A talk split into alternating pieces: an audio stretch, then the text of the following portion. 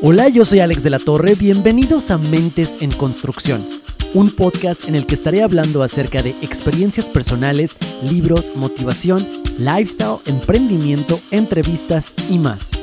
Comenzamos. El día de hoy les voy a hablar acerca del libro La psicología del dinero, escrito por el experto en finanzas Morgan Housel. La mayoría de nosotros asumimos que el éxito financiero depende de la educación y la inteligencia, pero en la psicología del dinero el autor presenta una hipótesis alternativa. La clave del éxito financiero radica en comprender el comportamiento humano. Hustle postula que cuando comprendes cómo las emociones y las creencias influyen en tus decisiones financieras, aprenderás a tomar mejores decisiones financieras. En esta guía aprenderás por qué las personas no logran el éxito financiero y por qué quieren dinero.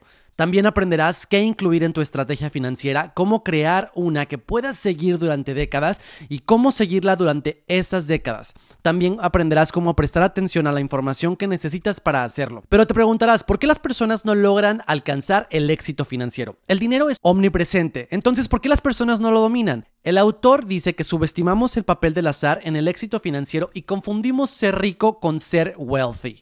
Les voy a explicar la diferencia entre ser rico y ser wealthy. Traté de encontrar la traducción al español de la palabra y se traduce a rico también, pero en inglés hay diferencia entre ser rich y wealthy. Una persona wealthy normalmente tiene un patrimonio neto significativo. Mejor dicho, es una persona que tiene inversiones, mientras que una persona rica puede tener un ingreso anual alto, pero un patrimonio neto negativo debido a la deuda que tiene. Los ricos son los que tienen mucho dinero. Es posible que hayan heredado su riqueza o que la hayan ganado a través de su trabajo arduo. Los wealthy, por otro lado, son aquellos que tienen muchos bienes. Esto incluye cosas como propiedades, acciones, bonos, etc. Vamos a dividir este libro en lecciones para entender todo de una mejor manera. Lección número uno. El azar juega un papel más importante en nuestra vida financiera de lo que le damos crédito. Una razón por la que no logramos tener éxito financiero. Subestimamos el papel que juega el azar en nuestra vida financiera. Por ejemplo, Olvidamos que Bill Gates tuvo éxito no solo porque era inteligente, sino también porque tuvo suerte. Era literalmente uno entre un millón de adolescentes que tenía acceso a una computadora escolar en 1968. El éxito temprano ayuda a determinar el éxito posterior, porque ganar una ventaja aleatoria temprana te posiciona para ganar ventajas aleatorias. Microsoft pudo haber tenido éxito en parte porque Gates obtuvo una ventaja temprana a través de contratos fortuitos y comentarios positivos. Hustle sostiene que nuestra ignorancia del azar es peligrosa porque muchas personas intentan enriquecerse imitando a las personas más excepcionalmente exitosas. Pero gracias al azar, copiar lo que hicieron a menudo no conduce al éxito. Como señala el autor, cuanto más excepcional es la historia, más probable es que la suerte haya jugado un papel más importante en su resultado. Entonces, cuanto más excepcional sea la historia, más única será y por lo tanto es menos probable que puedas aprender lecciones de ella. En cambio, el autor recomienda que prestes atención a los patrones, no a las personas. Si muchas personas ricas hicieran la cosa A para enriquecerse y solo una persona rica hizo la cosa B, es más probable que hacer la cosa A te haga rico. Lección número 2. Confundimos ser wealthy con ser rico. El autor señala otra razón por la que no logramos el éxito financiero. Confundimos ser wealthy con ser rico. Él explica que si eres wealthy tienes mucho dinero en el banco. En otras palabras, wealth, la riqueza, es dinero que no estás usando, pero que podrías usar si quisieras. Pero si eres rico, tu ingreso actual puede ser alto. Tienes dinero que puedes gastar en artículos caros. De manera crucial, sostiene el autor, puedes saber si alguien es rico, pero no puedes saber si alguien es wealthy. Esto se debe a que puedes ver cuánto alguien gasta en artículos, pero no puedes ver el interior de la cartera o la cuenta bancaria de nadie para ver el dinero que no está usando. En otras palabras, su riqueza. Por supuesto, alguien puede ser wealthy y rico, pero solo puedes ver qué tan ricos son. Saber la diferencia entre ser wealthy y ser rico es esencial porque aprendemos por imitación y saber a quién imitar y a quién no imitar nos ayuda a proteger nuestro dinero. En un mundo ideal, podrías aprender a ser wealthy viendo el autocontrol que ejercen las personas wealthy, pero como la riqueza se obtiene al no gastar tu dinero, no puedes ver el proceso. Por lo tanto, es difícil aprender riqueza, wealth por imitación. No sabes a quién imitar. Es importante entender por qué quieres dinero. Ahora que has aprendido por qué las personas no logran enriquecerse, puedes adoptar las mentalidades que el autor cree que son esencialmente para una actitud saludable sobre el dinero. El dinero es valioso porque te da el control sobre tu tiempo y es posible tener suficiente dinero. El dinero te da oportunidades y todos deberíamos lograr nuestra libertad financiera para disfrutar nuestra vida mucho más. La siguiente lección es suscribirte, darle like y activar la campanita para que recibas notificación cada que suba nuevo video. Lección número 3. El dinero nos da el control de nuestro tiempo. El autor sostiene que el verdadero valor del dinero es el siguiente. El dinero te da el control del tiempo, que según los psicólogos es el motor clave de la felicidad.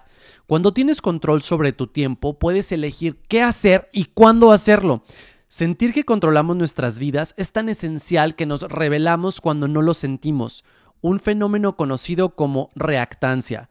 La reactancia es una reacción emocional en contradicción directa a reglas o regulaciones que amenazan o suprimen ciertas libertades en la conducta. Puede ocurrir cuando alguien es fuertemente presionado para aceptar un determinado punto de vista o actitud. Las personas que sienten que no tienen el control no harán las cosas que quieren hacer. En otras palabras, cuando menos control tienes, más control quieres y es más probable que muestres reactancia. Hoy en día, la mayoría de nosotros carecemos de control sobre nuestro tiempo, por lo que no somos tan felices como podríamos ser. El autor explica que a medida que más y más de nosotros hacemos trabajo de conocimiento, pensamos en nuestros trabajos, incluso en casa, como tal, sentimos que siempre estamos trabajando y no controlamos nuestro tiempo, por lo que no estamos contentos. Incluso los que trabajan en casa sienten que siempre están trabajando. Algunos psicólogos sugieren que somos infelices porque tenemos demasiado, no muy poco control de nuestras vidas. Actualmente tenemos tantas opciones que no sabemos qué elegir y esa incertidumbre nos causa ansiedad. Entonces, ¿cómo puedes ser más feliz? Hay entrevistas que les han hecho a personas al final de la vida e indican que las personas valoran las cosas que pueden darse el lujo de hacer porque controlaron su tiempo, como la capacidad de desarrollar relaciones de calidad. Así que tener más control sobre tu tiempo probablemente también te hará más feliz. Una forma de aumentar tu sentido de control sobre tu tiempo y por lo tanto tu felicidad es determinar cuánto vale una hora para ti. Usa esa información para evaluar si vale la pena pagar por servicios que ahorran tiempo. Lección número 4. Sé feliz con lo suficiente. Ahora que sabes que el dinero es valioso porque te da el control, pero ¿cuánto dinero deberías tener? Querer más de lo necesario puede llevarte a perder todo tu dinero. Por eso cree que aprender a ser feliz con lo suficiente es fundamental para el éxito financiero. El autor explica que algunas personas nunca están satisfechas, no importa cuánto dinero ganen, todavía quieren más. Esa búsqueda interminable de más a menudo puede llevarlos a arriesgar su riqueza existente por una riqueza que no tienen y que ni siquiera necesitan. Cuando aprendes a ser feliz con suficiente dinero, sea la cantidad que sea para ti, no corres riesgos innecesarios con tu dinero. Pero te preguntarás, ¿cómo se puede aprender a ser feliz con lo suficiente? Una técnica que recomienda el autor es dejar de aumentar los estándares de tu estilo de vida. Si sigues queriendo un estilo de vida cada vez más lujoso, nunca estarás satisfecho. No solo tomarás riesgos peligrosos para obtener satisfacción, sino que sentirás envidia de los demás que viven de la manera que ellos quieren, lo que disminuirá tu disfrute de la vida. Por lo tanto, es fundamental que una vez que alcances el estilo de vida que deseas, decidas ser feliz con ese estilo de vida. No uno que sea un poco más prestigioso, sino el que tienes en ese momento. El autor parece desaprobar la inflación del estilo de vida, que es cuando tus gastos diarios aumentan a medida que aumentan tus ingresos. Pero otros expertos financieros nos alientan a disfrutar de los aumentos en nuestros ingresos gastando en experiencias. Las experiencias nos hacen más felices que los artículos, así que te sentirás más satisfecho incluso si gastas el mismo dinero. ¿Qué incluir en tu estrategia financiera? Ahora que comprendes cómo pensar en el dinero, discutiremos los tres elementos que el autor considera esenciales para una estrategia financiera. Aprovechar la capitalización, ahorrar dinero y desarrollar un plan para cuando las cosas salgan mal. Lección número 5. Aprovecha la capitalización. El autor explica que cuanto más tiempo inviertas, más dinero ganarás, porque los rendimientos se capitalizan, es decir, se basan en rendimientos anteriores para obtener rendimientos cada vez mayores. Sugiere que aproveches la capitalización encontrando inversiones que arrojen resultados sólidos y consistentes a lo largo del tiempo. En última instancia, esta estrategia te hará ganar la mayor cantidad de dinero. El autor argumenta que debido al poder de la capitalización, el tiempo que inviertes es el factor más importante que determina el éxito de tu inversión, incluso más que otros factores que parecen intuitivamente importantes, como tus rendimientos anuales. Como prueba, el autor señala que Warren Buffett es un 75% más rico que el inversor James Simons, aunque los rendimientos anuales de Simons son el triple de los de Buffett. Sin embargo, los rendimientos de Buffett se han estado acumulando durante 40 años más que los de Simon. Buffett y Simon demuestran que ambos pueden tener éxito. Buffett dedicó su vida a invertir. Simon tuvo éxito en otros campos primero. El autor sostiene que la gente a menudo ignora el poder de la capitalización porque es muy contradictorio. Incluso si sabes que la capitalización funciona, es difícil imaginar que solo esperar puede convertir rendimientos poco impresionantes en números impresionantes. Como tal, tratamos de obtener números impresionantes a través de métodos que parecen mejores, como encontrar las inversiones con los rendimientos anuales más altos, aunque no funcionan tan bien como la capitalización. Lección número 6. Prioriza ahorrar dinero. Este es el segundo elemento esencial de una estrategia financiera exitosa. Priorizar el ahorro de dinero es esencial por tres razones principales. Primero, el ahorro es esencial para generar riqueza debido a la naturaleza de la riqueza, dado que la riqueza es el dinero que no usas, es el dinero que ahorras, lo que significa que no puedes generar riqueza sin ahorrar dinero.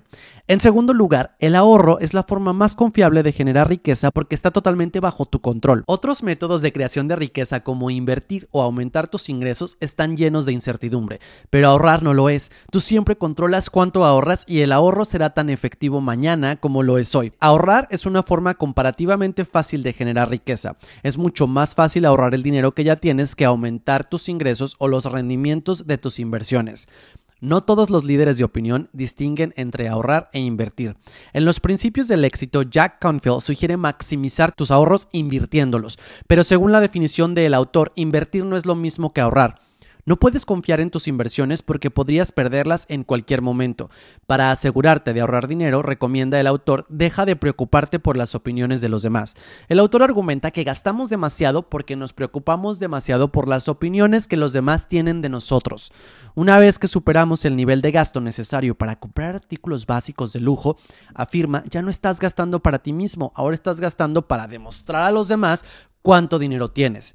El autor recomienda gastar solo lo suficiente para comprar elementos básicos lujosos que son cómodos, entretenidos e instructivos, pero ese es subjetivo, por lo que es difícil saber cuánto dinero debes gastar. Así que evalúa si estás gastando para tu ego y define lo que es suficiente, como hablamos en la lección 4, y revisa si estás gastando más o lo suficiente.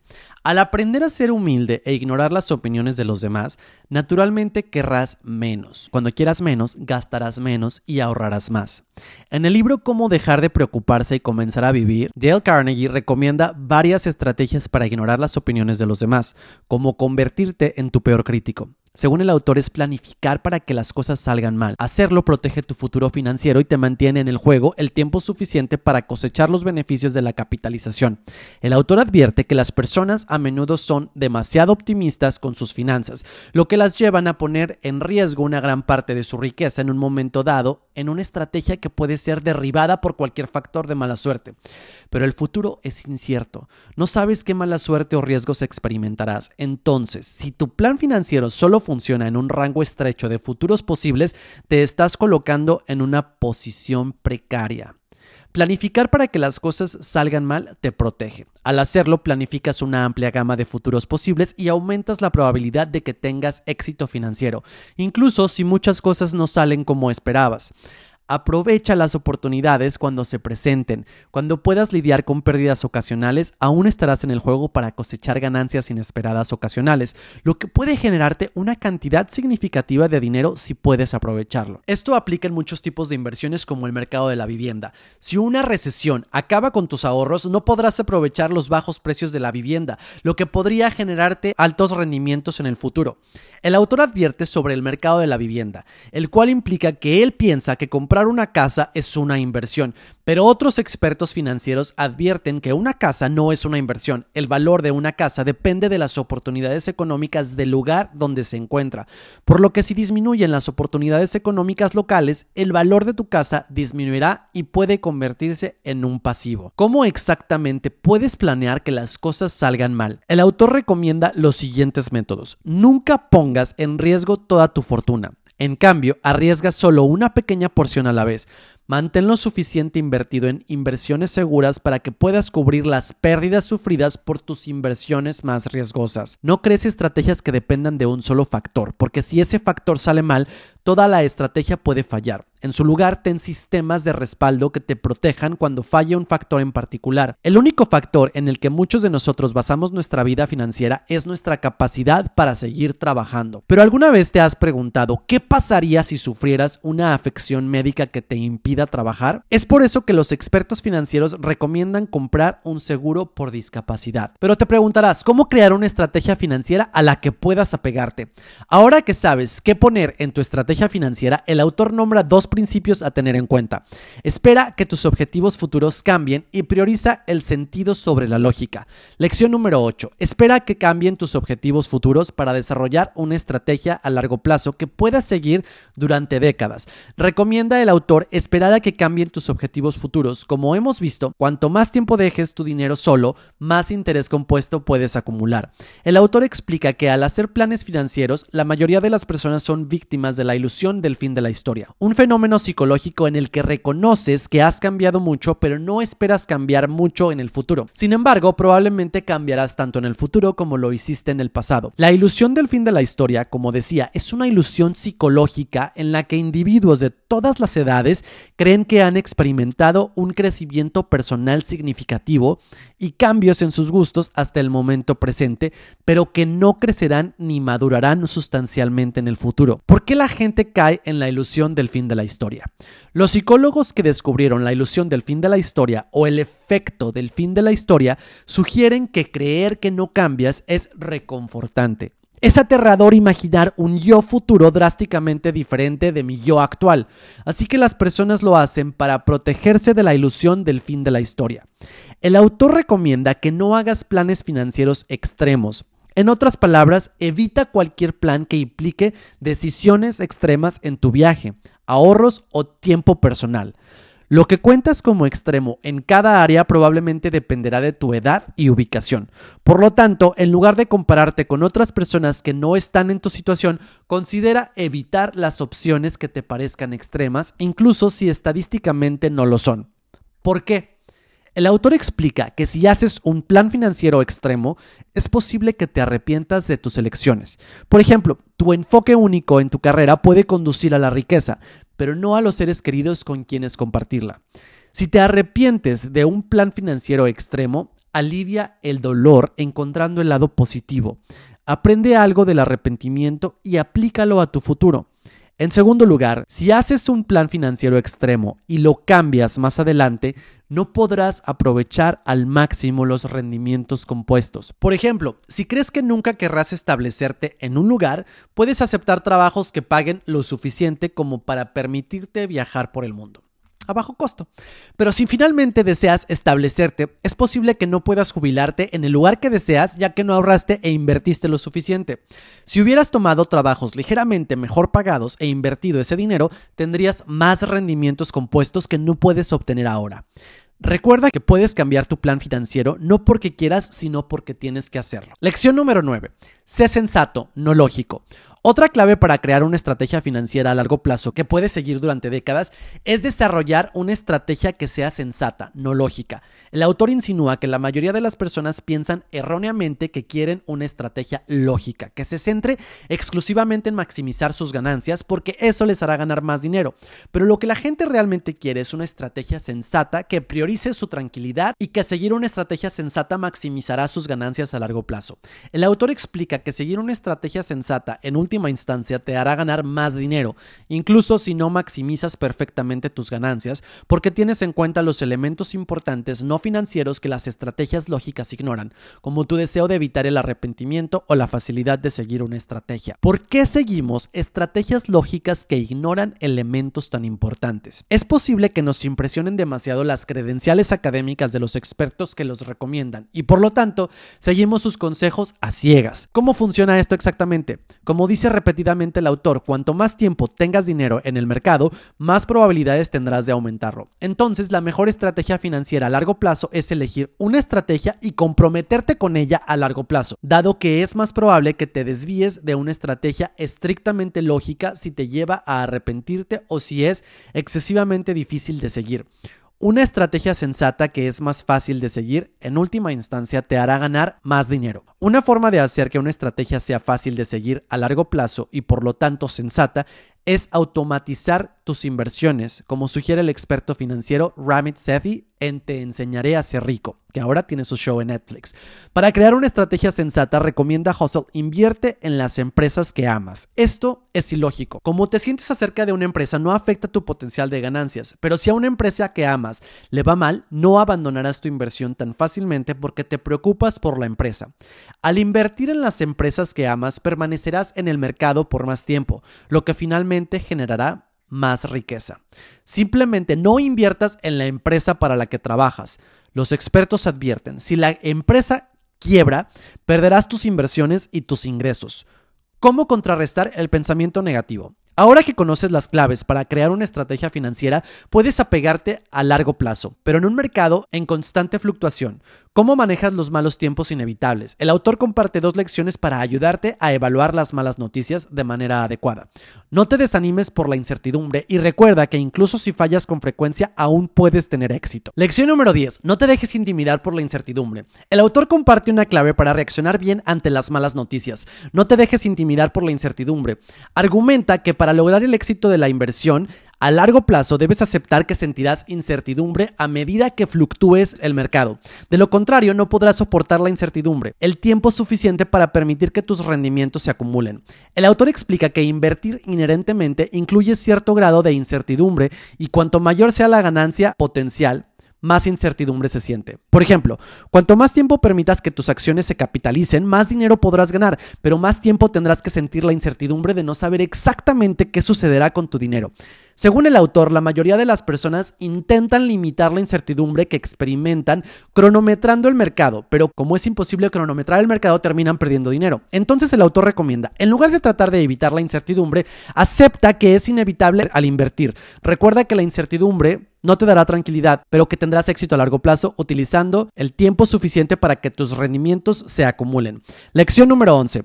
Incluso si fallas con frecuencia, aún puedes tener éxito. Otra razón para permanecer optimista frente a las malas noticias es que incluso si fallas con frecuencia, aún puedes tener éxito. El autor explica que casi todas las empresas financieras exitosas de las que escuchas deben su éxito a eventos atípicos de baja probabilidad. Suerte. Estos eventos, cuando son positivos, son tan poderosos que compensan una mayor cantidad de contratiempos menores. Por ejemplo, Nintendo debe su éxito masivo a Super Mario Bros., que lo hizo tan bien que compensó las pérdidas de otros productos que fracasaron en todo el mundo. Cuando te das cuenta de lo común que es el fracaso, te das cuenta de que puedes fallar la mayor parte del tiempo y aún así tener éxito, por lo que puedes reaccionar a tus fracasos de manera adecuada. Presta atención no al alcance o la frecuencia de las fallas individuales, sino al impacto de tus fallas en tu salud financiera general. Los eventos atípicos en tu vida pueden compensar el impacto de muchas fallas individuales. Por lo tanto, prestar demasiada atención a la frecuencia con la que fracasas o al resultado de una inversión pinta una imagen inexacta de tu salud financiera. En su lugar, presta atención a tu salud financiera general, ya que eso es lo que importa. En lugar de centrarte en el impacto negativo del fracaso, considera ver cada fracaso como una oportunidad para aprender qué no hacer en el futuro. ¿Cómo prestar atención a la información financiera correcta? Cumplir con una estrategia financiera a largo plazo no solo requiere que comprendas las mentalidades anteriores, sino que también requiere que sepas cómo la información que encuentras afecta tus decisiones para que puedas tomar mejores decisiones. Una forma de asegurarte de que prestas atención a la información correcta, según el autor, es conocer tus metas financieras personales. Lección número 12. Conoce tus metas financieras personales. Para prestar atención a la información correcta, tienes que saber cuáles son tus metas financieras. Es importante para no quedarte atrapado persiguiendo las metas de otras personas. En otras palabras, no te dejes atrapar por la mentalidad de una manada. Cuando conoces tus objetivos financieros, sostiene el autor, puedes ignorar información irrelevante que podría llevarte a tomar malas decisiones, como basar tus movimientos financieros en las acciones de otros. Y por ejemplo, quedarte atrapado en la burbuja de inversión, como la vivienda o las acciones, para que puedas tomar mejores decisiones y proteger tu salud financiera. Para descubrir tus metas financieras personales, el autor recomienda que escribas una declaración de misión para tus finanzas. ¿En cuánto tiempo invertirás tu dinero? ¿Qué esperas o esperas que suceda durante ese tiempo? Una vez que descubras tus metas financieras, el autor afirma ignorarás fácilmente la información irrelevante. En cambio, prestarás atención solo a la información relevante para tus objetivos financieros y como tal, tomarás mejores decisiones. Prestar atención a demasiada información puede empeorar tus decisiones, sin importar cuán relevante sea. Eso es todo, espero que te haya gustado. No olvides suscribirte, darle like y recuerda, haz de tu vida la mejor película. Hasta la próxima.